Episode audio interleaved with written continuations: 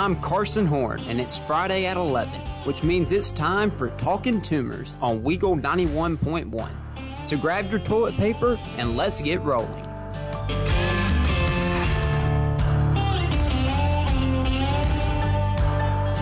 Time stops for no one.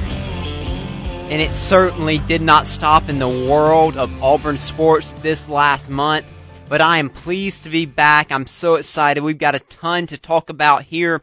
You are listening to Talking Toomers here on 91.1.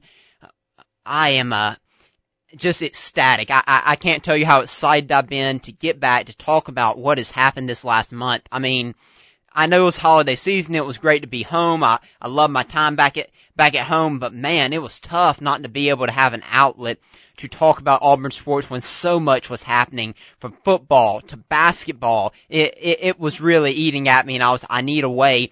If you, if you follow me on social media, I posted a little bit of stuff on Twitter.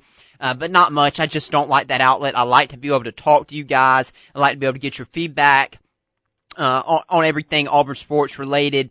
And so I'm glad to finally be back in studio. And like I said, we're going to talk everything from Auburn basketball to Auburn football to gymnastics getting started. This is going to be a fun spring. We're going to have a lot of action going on, a lot of things to discuss from off-season football, recruiting, roster, coaching situations. Uh, to basketball season in full swing, to gymnastics getting going, to baseball here later on. Uh, I, am very much looking forward to what we're going to have to discuss. We're going to get more thoughts from you. We're going to have more guests on uh, this semester than we did last. So that's just some things to look forward to. But like I said, I don't want to waste any time. I've got a lot, a lot to dive into today. So I want to go ahead and straight into it. We're going to start out with Auburn basketball. We'll talk about that for a little bit before we move into what has happened this last month in Auburn football. So when I left you in December, Auburn basketball was still undefeated. They were about to play Colgate.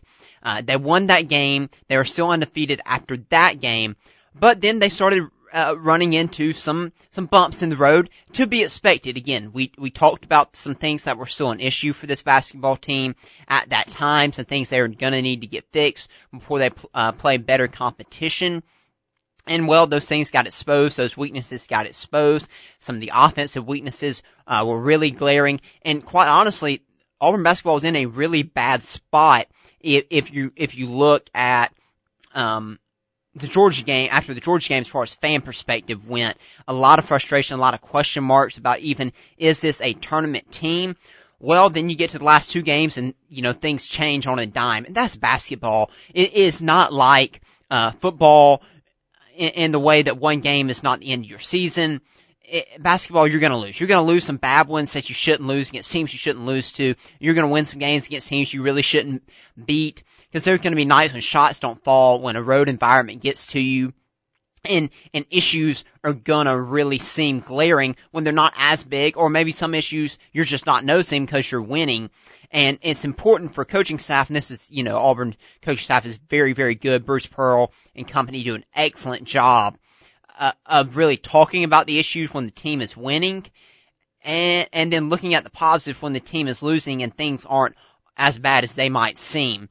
So that's going to be important. There's still issues with this basketball team despite the two losses. We'll get into those. And there's some things that were not as big of concerns as I think people made them out to be after uh, the Georgia game. But anyways, going back and looking at after that Colgate game, Auburn then played in Atlanta against Memphis. And really, if you if you remember that game, Memphis kind of dominated. Um, it was Auburn had no defense for them after you know we had gone on and on about how good this Auburn defense is, and I still think it is. But on that day, uh, Memphis and their guards were just too much for this Auburn defense, and they got beat. They came back and got an ugly win against Georgia State. Again, it was at home, but it wasn't a typical home environment with the students being off campus. And they got the job done, but like I said, wasn't pretty. Then they had a head out west, which was going to be a, a tough stretch. I wanted Auburn in this Memphis, USC, Washington stretch to go two and one. Georgia State was thrown in there, you know, counted that as a win. They went one and two against those three teams. Wasn't ideal, they lost USC in a in a back and forth, a battle, a physical game. I thought the officiating uh, in that in that game was was questionable, but that's going to be the case in, throughout the SEC as well. Uh, that was a tough matchup, a tough loss. Uh, Wendell, uh, was banged up in, in that game. He tried to give it a go, but really couldn't. Tre Donaldson, though, had an excellent game. That was when, that was when Tre kind of solidified himself to me as the backup point guard and a guy who make, who can make a difference on this team after they kind of, the, the staff kind of had a fade Chance Westry out there. And we'll talk about him more in a second. But Tre kind of came into his own. He played really big against USC. He played really well uh, again in Washington, but it wasn't enough against USC. Again, like I said, Wendell was still banged up in the Washington game, but Auburn dominated, won that game by 23. So that was important coming off the USC loss. Washington's not a good team. They're not, but still, you're on the West Coast, you're on the road, you just come off a loss to USC. It was big, uh, to get that win. And then you started conference play. So you got a home game against Florida. A lot of history there, as I'm sure as you watched the game, you heard all about it with the Todd Golden connection, former Auburn coach, now at Florida. That was a battle. That was a fist fight, and I think you're going to see a lot more games like this uh, this year for this Auburn basketball team. Of course, Colin Castleton was still there. Auburn came up, wasn't a great offensive night, but did enough, really played good defense. Uh, Johni Broome, man, he impressed me. I've been hypercritical of him but he played out of his mind that night defensively and uh, was able to shut down Colin Castleton, as well as some other guys that helped out, like Allen Flanigan, in that game. And Auburn won that game 61 to 58. But like I said, offensive issues, despite that win, were still prevalent. And then they got exposed against Georgia.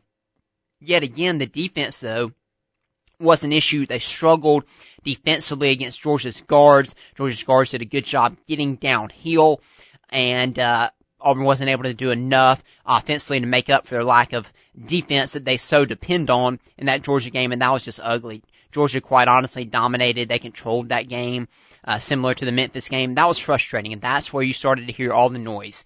So much, a lot of negative about certain players not doing enough. You, you started to hear a lot of uh, negative uh, just about this coaching staff not preparing them and then the response. The last two games have been a excellent response from this basketball team.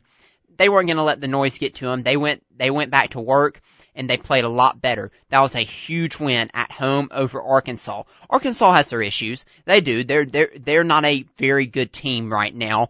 They've had some injuries and they struggle to score. They struggle to shoot. But still, that's a very talented team. That's a team that you know by March is going to be peaking because Eric Musselman always has his teams peaking at the right time.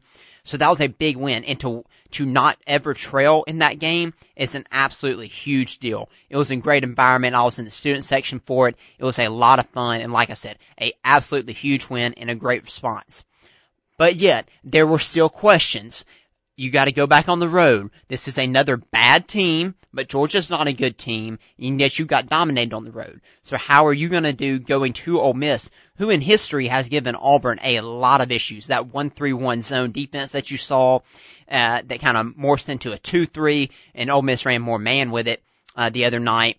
Kermit Davis, again, even last year with the team that Auburn had, this gave Auburn fits, and it has through the years. Just a tough place to play because of their defensive philosophy Yet Auburn had one of their best offensive nights of the season, and I would argue their best offensive night so far in SEC play uh, as well. Scored 82 points. Defensively, I thought they did fine. Uh, Ole Miss made some tough shots uh, that you wouldn't typically expect to go in. Won that game by nine on the road again. Like I said, it's a game you should win, but coming off the old uh, the Georgia loss on the road, it was good to see Auburn do what uh, they were supposed to do on the road. Look, winning on the road in the SEC is not going to be easy. So when you get chances on the road against teams like Ole Miss and like Georgia, you really got to make the most of it because those are supposed to be weaker teams in the league. Auburn didn't capitalize on that opportunity against Georgia but they did against Ole Miss. That is a big deal and something that's going to need to be continued going forward. I look at some of the other away games that Auburn has. They go away to South Carolina. Yes, South Carolina's just beat Kentucky. If we have time, we'll talk about what a dumpster fire Kentucky basketball is right now. But that's one that you really got to win on the road. Uh, we'll talk about LSU later on. Um, But you got to go to away to Tennessee. That's going to be hard. Away to A&M. That's going to be hard. Vanderbilt is a road game that you can win as well. They're another, they're another one of those. But Kentucky away, Alabama away, those are going to be tough matchups. Like I said, I know Kentucky. I still think they'll get things figured out. Um, that's a neither here nor there. But my point is, you've got to win the road games against bad teams because the road games against home teams are going to be nearly impossible in this league uh, home court advantage is a huge, huge deal uh, in the SEC uh, with the with the environments um, that you're going into. So, like I said, I, I'd recap kind of what has happened so far during this season and this Ole Miss game. I liked what I saw. Um, from there, SEMO, of course, I, I have to mention that. Uh, Chris Moore, the forward, uh, for Auburn went out with a, what they're, uh, calling a dislocated shoulder. Don't know the time frame on that. I'm assuming it's going to be a little bit. Uh, uh, Bruce did not say whether or not he was going to play uh, this weekend. I would doubt it. If it is separated, I, I, I, wouldn't expect him to play. But again, no official word there uh, for SEMO. That's a loss. He's a starter. He, he he's a quiet player because he's not someone who who scores the basketball uh, like you would like you would think of a starter or someone of his position, but the defense he plays, the rebounding that he plays, he's been a spot up shooter at times. He's a very vocal leader for this basketball team. So don't think it's not a loss. It, it is a loss. You may not notice it as much on the stat sheet, but his, like I said, his defense, his rebounding, his leadership, that will most definitely be missed. He has been a consistent player all year uh, for this basketball team. So his, his injury certainly uh, will have an impact on this team uh, moving forward. So something uh, to keep an eye on uh, as we continue on. I've got more to talk about uh, regarding this Auburn basketball team. Uh, we're going to dive into some players when we get back, and then preview this Mississippi State game that's scheduled for Saturday night and the LSU game because those games will take place uh, before my next show. So that's coming up in the next segment. We'll continue on to basketball, and then in the back half of the show, that'll be all football. So make sure to st- uh, stay locked in. We have got plenty, plenty more to discuss here uh, as we roll on. So stay tuned to Talking Toomers here on Weagle 91.1. The Alabama Securities Commission regulates the inv- adopt U.S. kids and the Ad Council. Welcome back to Talking Toomers now here on Weagle 91.1. I mentioned that these last two games were a turning point for this Auburn basketball team. I felt that that's not to mean that they're not going to have some ugly games. I hope an ugly game is not this Saturday. That does not mean that there's still not some weaknesses with this team that they're just going to have to fight through that I, I don't necessarily think are, are fixable. But there's a reason that this, this team has looked a lot better these last two games. And I'll give you three names. Johni Broome, Allen Flanigan, and Wendell Green. Those guys are the reason. And that trio, they're gonna have to be the catalyst for this basketball team. As those three guys go, so will this team. I know there's gonna be a strong argument for Jaylin Williams. He's gotta be consistent, but I don't think he swings the pendulum, if you know what I mean. These guys swing the pendulum. Like you need Jaylin Williams to give you his near double digit, around double digit points every game and, a, you know, a few rebounds and, and playing good defense. But if Allen Flanigan and Wendell Green are having good games, Auburn's probably winning. If Johni Broome's having a, a good game, then Auburn's to be in a good spot. Now, now I thought Johni played, has played well since SEC play started.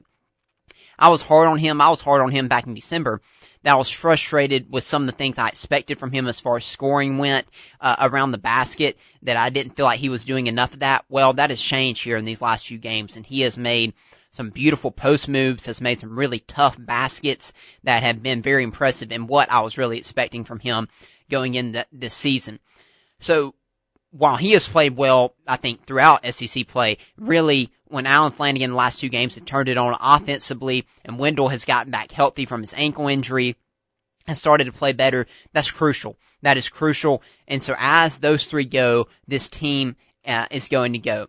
And you know, Allen Flanigan, that guy has the the criticism that he has experienced, um, and what he has what he has gone through uh, as a as a player, as far as injuries and and and, the, and everything that he has uh, experienced. He has some some issues here in the off season.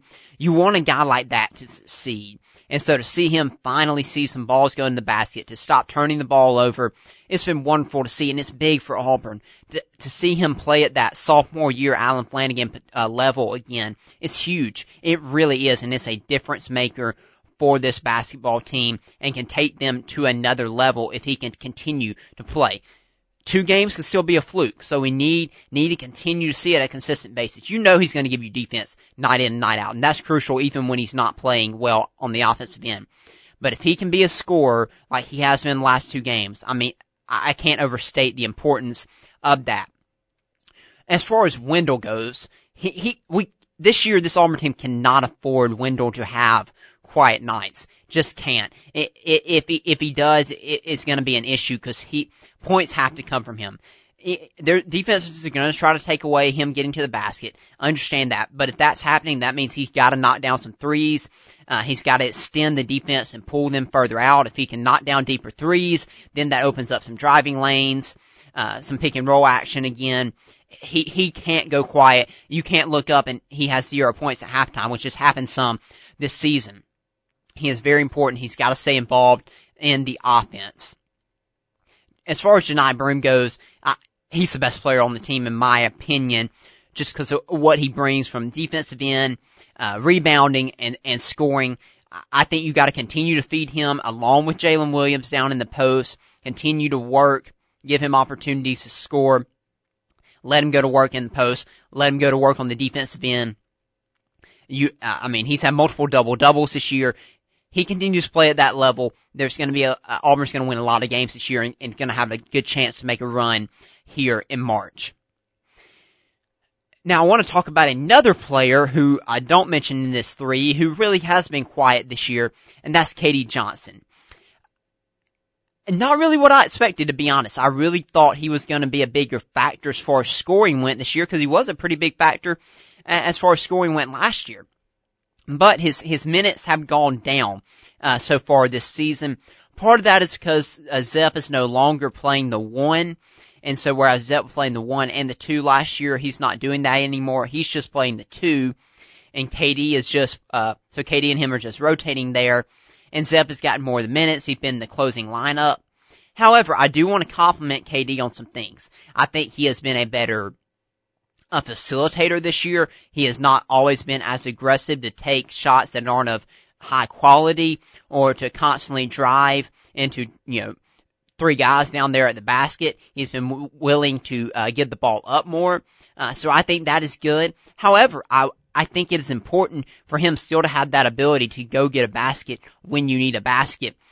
So I would like to see him. I think he is due for a big night. I don't know if that's going to be Saturday night uh, tomorrow night against Mississippi State or when that is. But I think he's due for another double digit game, uh, where he, where he kind of goes off. He just hasn't seemed to be able to get into that flow, uh, offensively this year that we're, that we're used to seeing, uh, from him. So I hope that he can get it figured out. Again, it, it typically, a KD night usually comes on a, a night where the other guys are struggling. Maybe it's a night where Wynn is struggling. Maybe it's a night where Flan is struggling. And KD steps up and he delivers. I, I think you're going to need that at some point and probably multiple times this season. So I'd love to see that happen for him. Uh, I'm a big KD fan. I want him to succeed. So I, I'd love to see that from him.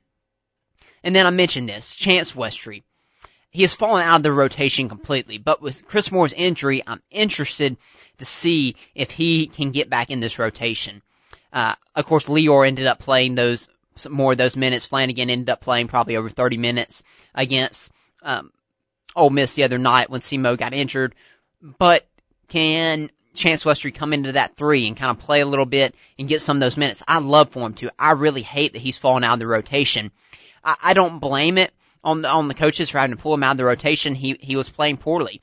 I, don't think they had a, had a choice to do so. It's been disappointing. I had high, expectations for him. I you know, there's theories out there of why he has struggled the way he has after such high expectations uh, the injury, the knee surgery he had this summer, as minor as it may have been, what effect has that had on him? Uh, I would say it, it, most certainly seems to have had a big effect. But Auburn coaches will tell you he was the highest graded guard this summer. So what you saw from him this summer led you to believe like, hey, you know, this, this guy's gonna, could end up being a starter for us. He's gonna be a difference maker. Um, but now he doesn't even play. So that's been, that's been sad to see he's another guy that you hope maybe he gets another opportunity. Maybe he he gets back healthy and he gets out there and, and he makes a difference at some point for this team. Is now his opportunity. We'll see. I'll, I'll be very intrigued to see if he gets any playing time uh, this Saturday if Chris Moore cannot go. That's something to certainly keep your eye on as you're watching this game. So with all that being said, as far as roster goes, let's finally dive in to the preview of Mississippi State and the LSU game. So Mississippi State, uh, looking at their record, they are 12 and 4, 1 and 3 in the SEC. Uh, Mississippi State was the team that went the longest in college basketball in the SEC as undefeated, but they had an extremely weak non-conference schedule. They have a new coach this year.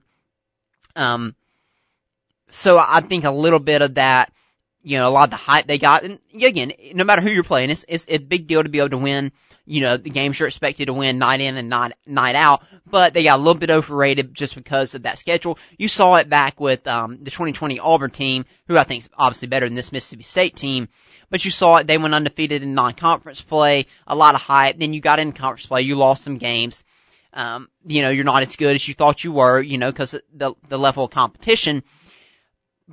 So this Mississippi State team, they also though had to face a brutal I mean, a brutal opening SEC play. They opened with Alabama and Tennessee, who those two teams have really separated themselves right now as the top two teams in the SEC. It's Bama and Tennessee, and then there's the gap. I think Auburn's at number three. Right now, according to the SEC, A&M is at number three in conference standings. Auburn's at four. I do think currently Auburn's the third best team in the SEC. But there's a gap there. Those two teams have separated themselves from the rest of the pack. Can teams catch up? Can teams like Auburn, Arkansas, A&M, maybe Kentucky catch up? Possibly. But right now there's a big gap, I, I believe, in between Bama and Tennessee and the rest of the conference. So State had to open with them. then they got a home win against Ole Miss in, in their rivalry there. And then they also just recently on Wednesday night lost on the road at Georgia, similar to Auburn. Uh, theirs was a, a low scoring affair, 58 to 50 was the final in that one. Mississippi State, they went 7 for 22 from the charity strike, and that really was the difference. 31%. They shot almost the exact same percentage, uh, from, uh, the field in the game. They shot better from three in the game than Georgia, but Georgia made 25 free throws compared to seven, uh, for Mississippi State on 22 tries. That was really the difference. This this Mississippi State team is a good defensive team. They're they're led by, as you probably heard the name, it feels like he's been at Mississippi State forever. Uh, Tolu Smith, 6'11", veteran forward. He's their leader. Uh, he's their guy, averaging 14 uh, points per game. Uh, he he is the the centerpiece of this team. So again, it's going to be hard to score at the basket with a with a presence like him down there for the guards to get to the basket and every defense that faces Auburn knows that this Auburn team's not a great three point shooting team. So they're going to try to stop anything around the basket. They're going to try to take away Johni. They're going to try to take away Jaylin. They're going to tr- they're going to uh, take away the pick and roll, and they're going to try to force Auburn to take three pointers. And, and, that's a great defensive philosophy. Auburn did against Arkansas, and it worked beautifully. And that's what other teams want to do to Auburn because, again, they're not a great shooting team. Uh, but as far as um, Mississippi State uh, uh, goes, again, besides Tolu Smith, they're uh, fifth overall. Uh, I forgot that stat. Fifth overall defensively in the country as far as points given up per game. They've given up 56.8. That is very, very good. So, like I said, a very good defense. However, there's a caveat to this. Since SEC play has started in the four games so far in SEC that they played, it's been 69 points per game. But I add a caveat onto that. Alabama scored 78 against them. Tennessee scored 87. Like I just said, they gave up uh, 58 to Georgia, and they gave up, I think, just a little bit more than that, or around the same margin, uh, to Ole Miss in their game. So, it's hard to tell exactly where it would fall, um, against the majority of the SEC, not including Tennessee and Alabama. So you got two, they played two of the best teams in the SEC and two of the worst, uh, so far. So it's kind of hard to feel. But overall, though, I do think this is a very good defense. And so this, this game more than likely is, is going to be another one of those games where you're going to be a little frustrated with the offense. It's going to be ugly. But as I, as I've said all year, whether I've gotten to say it on the show or not, I, I don't ever think this Auburn team's gonna, going to be a very good offensive team. I just don't. I don't think the pieces are there. I think they can be an average at best offensive team. But if you continue, if you play good defense, and I think the adjustments they made since some better guards have, have dominated them, like in the Georgia game, like in the Memphis game, uh, where guards have gotten the better of this defense. Besides those games, I think this Auburn defense is, is very good. So you mix very good defense with an average offense, you can win a lot of games. That just means you gotta make some games ugly. And I have a feeling that's how this Mississippi State game is going to go. I think it'll be ugly. I, I've said all along as well that for Auburn to win games this year, they need to keep things in the 60s. Obviously, it was higher than that at Ole Miss, but I think against better teams in the SEC, you got to keep things ugly. If you keep things in the 60s, you can win. I think Arkansas scored right at 60. So that kind of proves my proves my point there. Uh, keep keep it a little bit ugly. Play good defense. You know, take your points where you can get them, and and it doesn't matter how you win them. Just figure out a way to win them. And I think that's the philosophy that that this team has got to play with. You you know, hear, you hear the phrase "rock fight." I think I think that's how it's got to go uh, for Auburn. So I like Auburn in this matchup. I think they'll get the win, but I won't be surprised if it's ugly. Then they've got to travel to LSU. I'll do a quick preview of this before we go to the break. LSU has a new coach, pretty much a completely new team. Uh, there's a lot of hype. Well, maybe they're for real after they knocked off Arkansas uh, to open up SEC play. Now they're sitting at one and three. Uh, they're actually a pretty good three point shooting team overall, uh, uh, fifth in the SEC. They're led by KJ Williams, transfer from Murray State, and Adam Miller, another transfer, I think from Illinois. Those are talented players there for this team, so they've got talent. Still figuring out how to mesh when you bring in a whole new team of transfers. Auburn's got the better team, but again, it's a road game. It, won't be an easy road game. Uh, LSU's a middle of the pack SEC team, so that one that one's going to be a tough one for Auburn as well. But I'm looking forward to watching Auburn basketball over these next few games and seeing in these last two games were a fluke or if this is a trend. Has this Auburn team improved? And where, uh, where do they go from here? So we'll know even more about this team after these next two games when we come back here on Friday. And with that, we've got to go to break. When we come back, we'll be diving into all things Auburn football. So make sure to stay tuned here to Talking Toomers on Weagle 91 point football now. Wow. What a month it has been since I was last on air. So much was still to be taken care of and man, how, how fast things have to move in this new era of college football from, from recruiting to coaching staffs. I, I think maybe the only hire made or the only two hires made at this point uh, a month ago was I think Cadillac Williams was announced that he was coming back and I think Jeremy Garrett had been hired as defensive line coach or was close to being hired as defensive line coach. Besides that, Hugh Freeze still had a whole staff to figure out.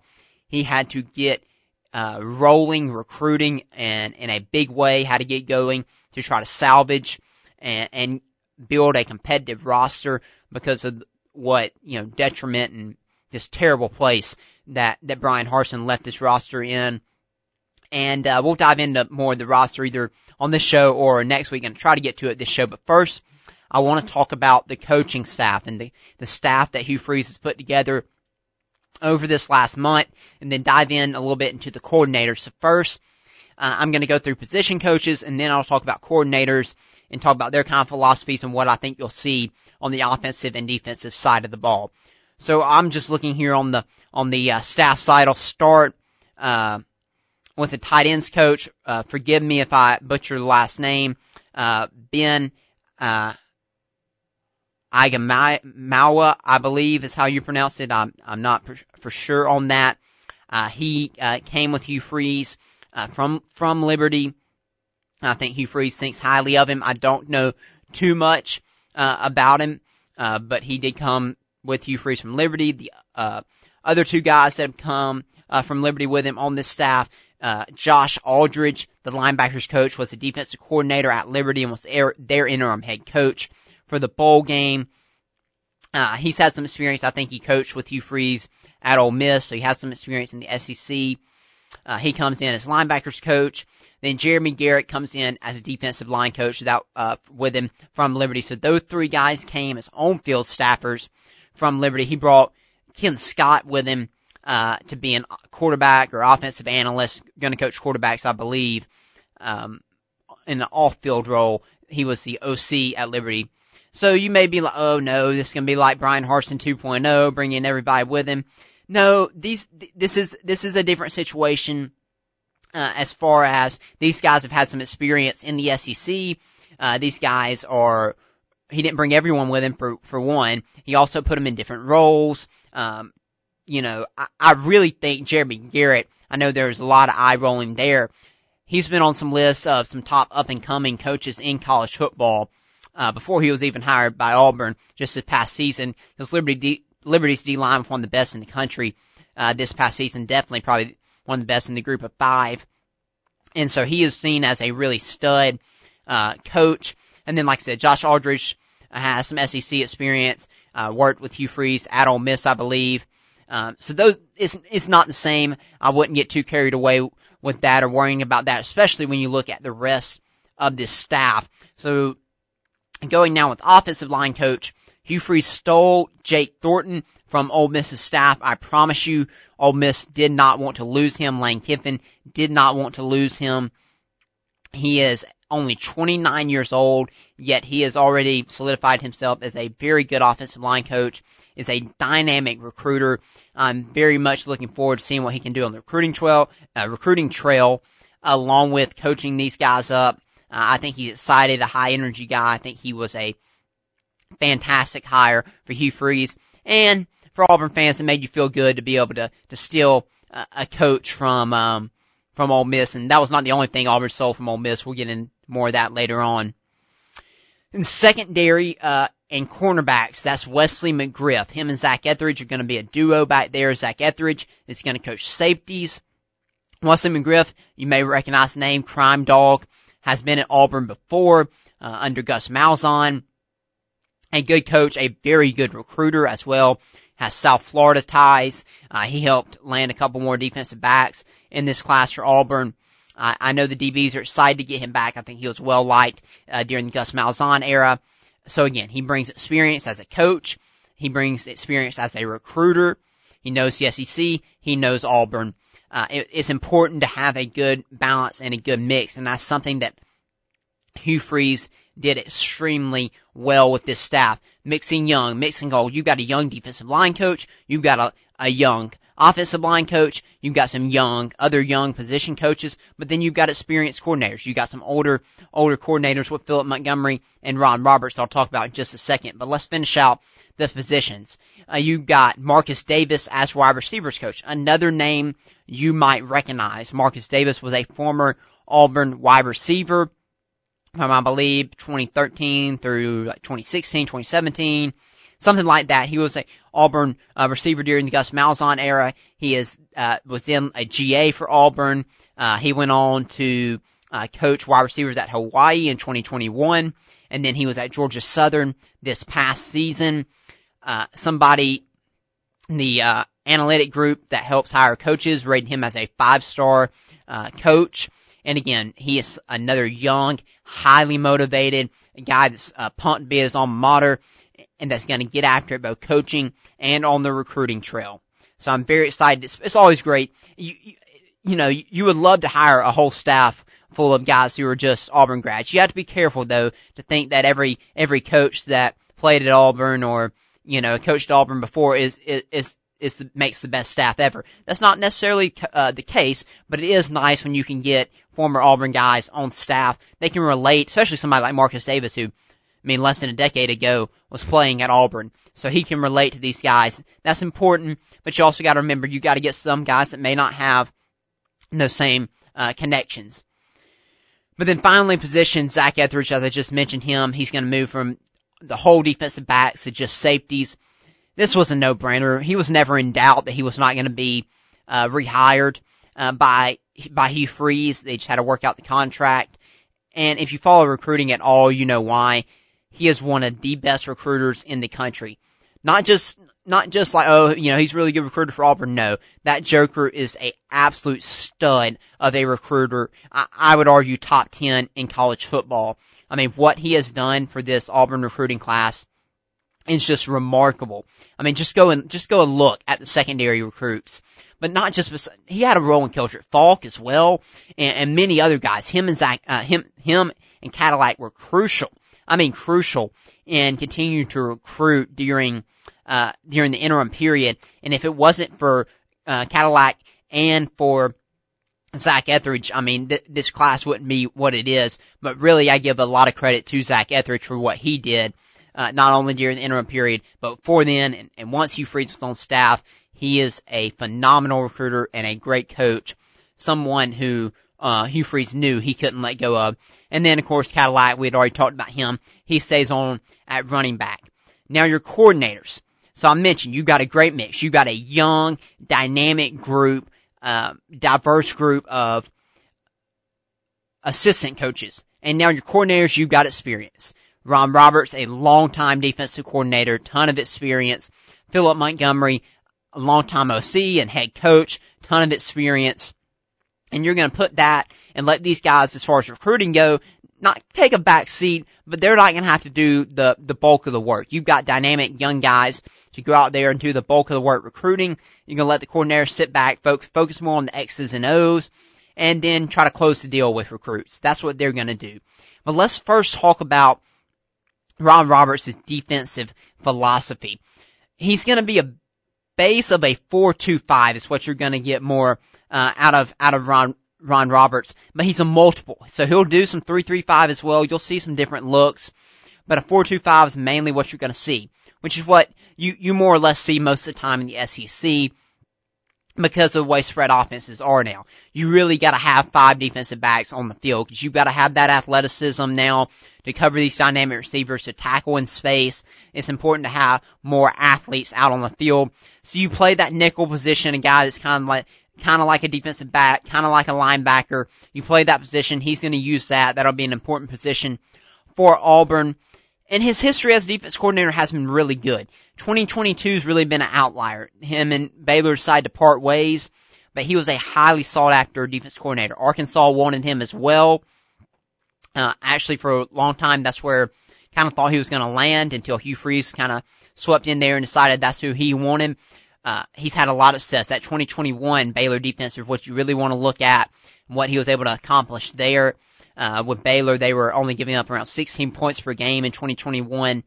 Uh, his, his coaching tree, it, it, guys who have coached with him or under him as either a defense coordinator or as a head coach, uh, is, is pretty, um, stout. So I think this is a great defensive mind to add. Uh, get him the talent that he needs and he can make it happen. I believe this was a good hire as far as defensive coordinator went. I'm looking forward uh, to watching how he works. He's also been fun uh, to watch on social media. Just as a side note, he has really uh, hit it off with Auburn fans, something you wouldn't expect from somebody like Ron Roberts. But he's been a cool guy. And then Philip Montgomery, offensive coordinator. I, I think everyone's very much excited about this, maybe taken back a little bit that Hugh Freeze decided to give up play calling. We talked a little bit about this last month. Uh, that Hugh Freeze was considering this in order to focus more on recruiting and roster management. And again, I was even a little bit concerned, but just because I don't want us to go down this road like we did with Gus Malzahn. But I think this is going to be different because you got someone like a Philip Montgomery, a guy that you know can call plays, a guy that's proven, that's been a head coach, uh, it's going to be fun to see how these two mix their offensive philosophies. They're similar. They are. They're both spread. However, there's a, there's a little bit more uh, of a dynamic passing game to Philip Montgomery. What you saw at Baylor was three wideouts, four wideouts. Um, it's gonna be, but the formations will be for the most part the same. How they line up could be a little bit different. Um, and then again, I think you'll see a a, a more of a, a basic run game, but don't think just because Baylor did you know, you felt like Baylor was just all passing. Even Robert Griffin, I think, said it when commenting on this hire. No, everything still starts with the run game. The run game's still going to be important for Philip Montgomery and Hugh Freeze.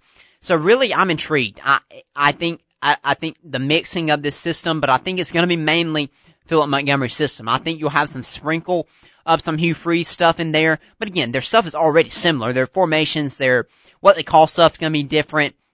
And there'll be a few more concepts that are a little bit different, but it's still spread offense. So a lot of similarities there.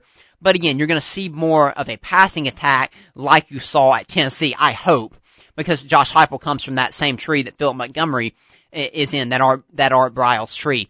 So I'm very excited to see the passing game evolve like we have, that I have not seen at Auburn in my lifetime as far as passing game's going to go. This is going to be exciting uh, to watch, and we'll and we'll talk more about this as we have the time. But we've got to go to break now before we head in this final segment. We'll talk about recruiting uh, to close uh, out the show. So we'll be right back here on Weagle 91.1. You're listening to Talking Toomers here as we enter our final segment. I apologize for teasing you about recruiting. I'm going to make you have to wait one more week to go uh, really in depth in that. And there's a reason because the transfer portal isn't quite over yet. And so I'm going to wait for everything to get finalized there. Uh, you still have until Wednesday. Players still have until Wednesday to be enrolled in classes at Auburn if they want to be, uh, want to come on in in this semester. So I'm going to wait. There still could be some things that happen this weekend and guys getting in here by Wednesday. So I'm going to wait till next Friday to really talk about recruiting and talk about it in more of a uh, finality sense because everything for most part will be done at that point minus some high school recruiting still to be done in February. So I apologize. I'm going to make you wait for that. But instead, I want to mention uh, first that uh, gymnastics has season has started.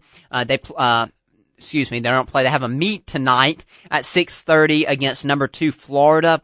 Uh, they started out the season with a I don't know uh, again. Apologize, I don't know the terms exactly. They had a uh, 14 meet. They came in third to open up the season out in um, I believe it was out west somewhere, and maybe in California. Uh, but now they come back uh, to and have to travel on the road to Florida. Their first home meet will be next Friday against Arkansas. Uh, they're ranked number six in the in the country in the gymnastics rankings that I could find. Florida's ranked number two, so this will be a big meet for them tonight to see if they can pull that one out. They did have their best score ever on an opening night in their opening meet uh, this past week. So that's a big deal. Again, this is Suni Lee's last season on the plains because after this season she will uh, begin to prepare for the Olympics. So uh, I think every Auburn fan will be looking forward to, to getting the chance to watch her and this whole gymnastics team. They are very, very talented. Uh, watch them uh, this season.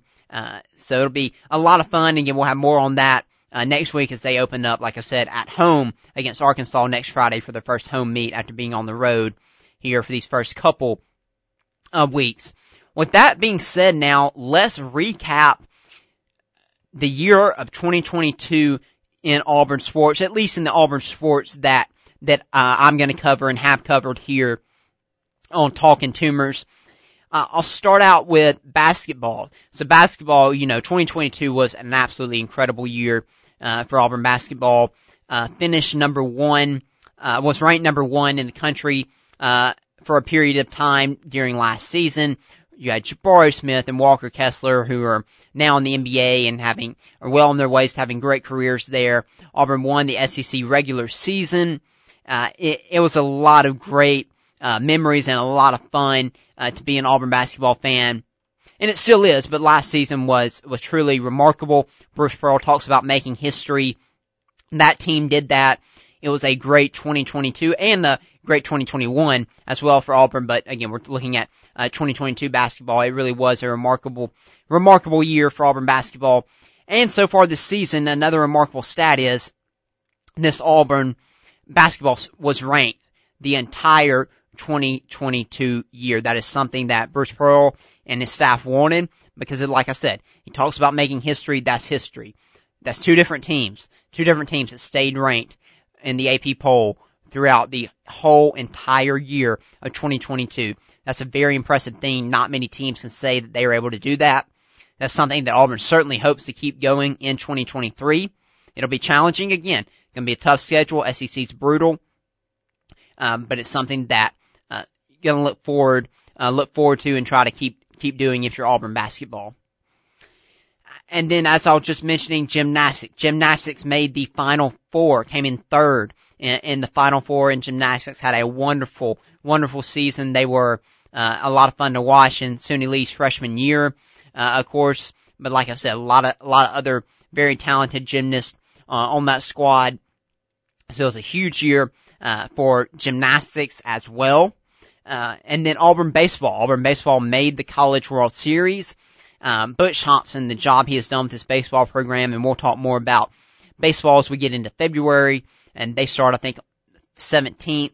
Uh, of course, you had Sonny DiChiara, man, who was just uh, so fun to watch. You had the uh, winning the regionals, hosting the regionals at home, and winning that. Uh, going out to the middle of nowhere in Oregon uh, against to play the Super Regional against Oregon State, has a great pedigree of winning national championships in baseball out there, and to defeat them, uh, it was a uh, a great run for Auburn baseball. Uh, their second trip in the Butch Thompson era to the college baseball World Series, and certainly bringing in a talented roster for this season. So it was those were kind of the few you know, main sports that, that we cover here that had a lot of success in 2022. As far as not being successful, Auburn football, of course, it, it was a mess in 2022, all the way at the very beginning when you had the off-field, uh, drama in the off season with Bryan Harsin where he was nearly fired and then leading into the season and what that was. But there's a lot of positives to think about in the year 2022 towards the end there with Auburn football with Cadillac and how this fan base uh, rallied around this football team, rallied around Cadillac Williams and his leadership, moving into the hiring uh, process and the hiring of Hugh Freeze and how recruiting went there at the end of December with signing day. There are positives. There are things to look forward to as far as football goes and, and this, um, and Auburn. So here's to a great 2023. I'm sure there's going to be plenty more history uh, in Auburn sports in this upcoming year from basketball to baseball to football to gymnastics to, to everything under the sun here at, at Auburn University. I'm very much looking forward uh, to do to that, and very much looking forward to an opportunity to do the same segment a, a year from now, discussing what happened in 2023. And to close out the show today, we'll do some quick picks on some SEC basketball games this Saturday. Kentucky at Tennessee. Look, I don't have the time to go down the road of what is going on with Kentucky basketball. Suffice to say, they are struggling. They lost at home to South Carolina. However, that was beneficial to Auburn because now Auburn has the second longest home winning streak uh, in the SEC, and they'll look to keep that going tomorrow night against Mississippi State. Second longest home winning streak in the SEC uh, uh, in the country, I mean, the, the longest is, uh, Gonzaga. Auburn didn't have the third longest until Kentucky lost this past week. Uh, so that was a benefit. Kentucky goes to Tennessee. I don't see them standing a chance with, with the way things are going right now. Uh, I like the Vols in that one. Kind of a bottom of the pack SEC, uh, game here, Georgia at Ole Miss. But this is an opportunity for Ole Miss to get their first SEC win. I think they will. Uh, against Georgia. Georgia, of course, coming off the win at home against Mississippi State. I like Ole Miss in this one. And with that, we will close it out today. Thank you all uh, for tuning in to Talking Toomers. Uh, I look forward to being back next week. It was so great to be back today. And I hope you'll stay tuned in. And as always, let me know your feedback, your thoughts on all things uh, Auburn sports. See you next Friday.